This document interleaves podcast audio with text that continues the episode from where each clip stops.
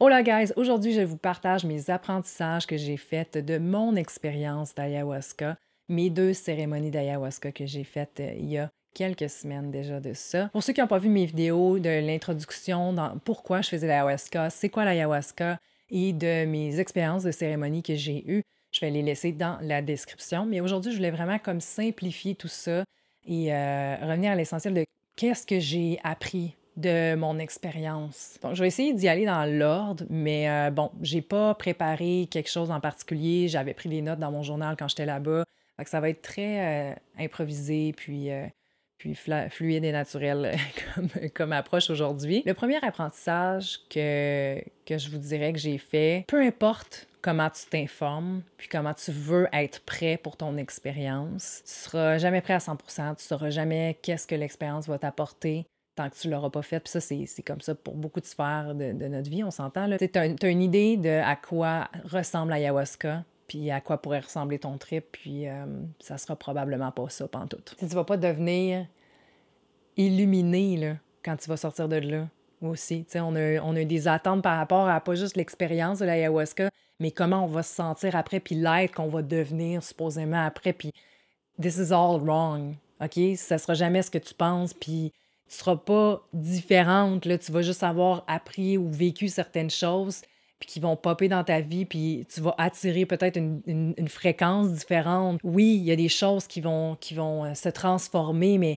le travail aussi, c'est toi qui vas décider de continuer de le faire. Moi, je suis pas libérée de mes souffrances physiques ou mentales tant que ça. Je n'ai pas ce sentiment-là. J'ai juste le sentiment que j'ai vécu une expérience hyper powerful, puis que c'est à moi à, décider quoi faire avec ça après. J'aurais aimé ça, me libérer de mes pensées suicidaires, puis de savoir de où ils viennent, puis qu'on me montre mon petit bobo d'enfant, de mes parents, comment ils m'ont traité, puis des visions, puis blabla, mais c'était pas ça, mon expérience. On libérera pas toutes nos souffrances de millénaires puis de générations avant nous en une cérémonie. Ou si c'est ça ton expérience, tant mieux, mais peut-être pas d'avoir cette attente-là, mettons. C'est correct d'avoir des intentions, c'est même conseillé d'avoir des intentions de pourquoi, puis qu'est-ce que tu, tu, veux que l'ayahuasca te montre, ou vers où tu veux qu'elle t'amène, qu'est-ce que tu désires te libérer de, mais il faut quand même être ouvert à ce que l'ayahuasca, elle, veut te montrer. Puis t'es peut-être pas rendu à exactement l'intention que tu désires avoir. T'es peut-être rendu à avoir d'autres choses avant pour enlever une couche, puis une autre couche. Tu sais, c'est des couches dans le fond qu'on enlève. Ah oui, puis tu sais, de, de, aussi de pas se fier nécessairement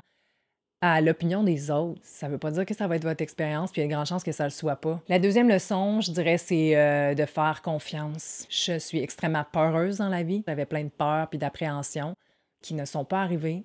J'imagine aussi que dans la confiance, on se rend compte qu'on n'est pas nécessairement un poids puis qu'on se fera pas abandonner parce qu'on fait confiance puis on est vulnérable puis on est vrai. Je pensais pas que c'était quelque chose dans ma vie qui, allait ressortir, là, mais je, je, l'ai vraiment ressenti dans la, dans la cérémonie puis je me sentais, j'avais peur de me sentir comme un poids puis de, de sentir qu'on allait m'abandonner à cause de ça. En faisant confiance que la personne allait rester, ben, les chamans étaient encore là pour moi, en faisant confiance que je pouvais pleurer, puis qu'il allait être encore là, il était encore là, en faisant confiance que je pouvais demander de l'aide, puis qu'il allait avoir quelqu'un, ben, ces personnes-là étaient là. c'est à travers la confiance que j'ai réussi à, à, un peu me libérer de ça. Même si vous avez tout pour vous sécuriser, ça se peut que vous ayez quand même peur. Cette expérience-là, en soi, c'est un jump. De prendre l'ayahuasca puis de la boire, on vous donne un liquide, là vous ne connaissez pas cette personne-là, puis c'est d'arriver à y faire confiance au chaman, puis d'aller all-in dans l'expérience, peu importe ce ce qu'on vous offre finalement, mais aussi, oui, de respecter vos limites, mais, mais là, vous allez là pour un peu pour vous ouvrir puis vous dépasser. Ce qui m'amène au point 3, le contrôle, de vouloir tout contrôler. Puis moi, c'était ça, mon learning, ça a été que genre, je voyais toutes les choses que je, devais faire, puis que je m'imposais qu'il fallait que je fasse, puis que dans le fond, il n'y a pas grand-chose là-dedans qui était vraiment importante, puis que je devais absolument faire. Puis là, je parle même dans mon expérience. J'étais là, faut que je fasse ci, faut que je fasse ça, faut que je fasse ci, tu sais. Puis euh, j'essayais de contrôler les, pensées, puis dire, ah, ça, ça veut, ça veut sûrement dire ça. Puis j'essayais de contrôler mon expérience. Puis au final, ça m'a peut-être empêché d'aller plus loin, mais il fallait que je me libère d'abord de tout ça pour euh, la deuxième soirée être plus dans le, la, présence. Là. Moi, j'avais une intention de, de, lâcher le contrôle sur les autres. Puis une chose qui m'est venue, c'est de, dans le fond, que d'abord, pour, pour arrêter d'essayer de, de, contrôler les autres, si on veut, d'une certaine façon, ben, il fallait d'abord que j'arrête de, de me contrôler constamment moi-même puis de m'imposer ces choses-là. Puis t'as comme pas le choix de lâcher prise à un moment donné parce que l'ayahuasca va te le montrer jusqu'à temps que tu fasses comme OK, I don't have to do this. on n'est pas quelqu'un parce qu'on fait. On est point. Tu sais, par rapport au contrôle aussi, si tu décides de contrôler ton expérience jusqu'à ce que, même quand tu purges, euh, puis que là, tu fais juste penser à purger puis vouloir forcer de vomir, on dirait que tu te libéreras pas parce que tu purges des, émotions, tu purges quelque chose du moins qu'il faut que tu sortes. Puis si tu es trop dans le faut que je le purge et non dans qu'est-ce que je purge présentement. Qu'est-ce que je purge, puis est-ce qu'il y a un moyen que je me je libère, puis que je sois consciente? La conscience, puis revenir à soi, pas dans sa tête, mais dans son expérience, puis arriver à le sentir que ça sort, ça m'a énormément aidé au lieu de focuser sur ma souffrance, la douleur que je voulais qu'il finisse, puis à vouloir sortir ça parce qu'il fallait que je sorte ça, puis m'imposer ça. La quatrième leçon, ça serait mind your own business. Il y a des gens autour de toi dans la cérémonie qui vont vivre des expériences différentes de toi, qui vont crier, qui vont vomir, puis qui vont perturber un peu ton, ton, ton expérience. Euh, mais c'est vraiment pas comme tu penses, ça, ça va être surtout dans la compassion, tu vas te sentir mal, tu vas vouloir l'aider. C'est de revenir à ton expérience parce que tu sais vraiment pas ce qu'a vu l'autre personne. Puis dans le fond, peut-être que c'est hyper libérateur ce qu'elle est en train de vivre, sûrement même. Les chamans sont là pour ça, c'est pas à toi à porter ce poids-là, puis as ta propre expérience que tu es en train de vivre en ce moment. Moi, je me disais, mind your own business. Mêle-toi de tes affaires. Mêle-toi de tes affaires. Ça me revenait constamment. C'est une leçon que je trouve qui, qui permet de, de revenir à soi, à son expérience. Ça marchait à chaque fois. Genre, je me rendais même plus compte que l'autre personne était là, j'en revenais. Cinquième leçon, je dirais ah, qu'on est trop dur envers nous-mêmes. Je vais parler au juge, je suis trop dur envers moi-même, mais je suis sûre qu'il y a des gens qui s'identifient beaucoup à ça. Puis euh, on le sait, mais on se l'impose, puis on se l'est fait imposer par la société, puis on pense qu'on doit être dur, puis qu'on doit souffrir, puis qu'on doit passer à travers ça pour finalement être bien à un moment donné. Pas totalement faux parce que la souffrance est un moteur euh, vraiment important de motivation pour changer sa vie. Euh, sans la souffrance, il y a beaucoup de gens qui passent pas vraiment à l'action, qui restent qui ils sont. Puis on voit beaucoup de gens qui ont souffert énormément, qui sont rendus des êtres euh, vraiment illuminés, spéciaux et, euh, tellement ouverts. Mais c'est pas tout. Hein? Parce que si on passe notre vie à juste souffrir, souffrir pour essayer d'être mieux, puis jamais être mieux, puis jamais être assez, c'est là où je trouve que ça, ça devient problématique.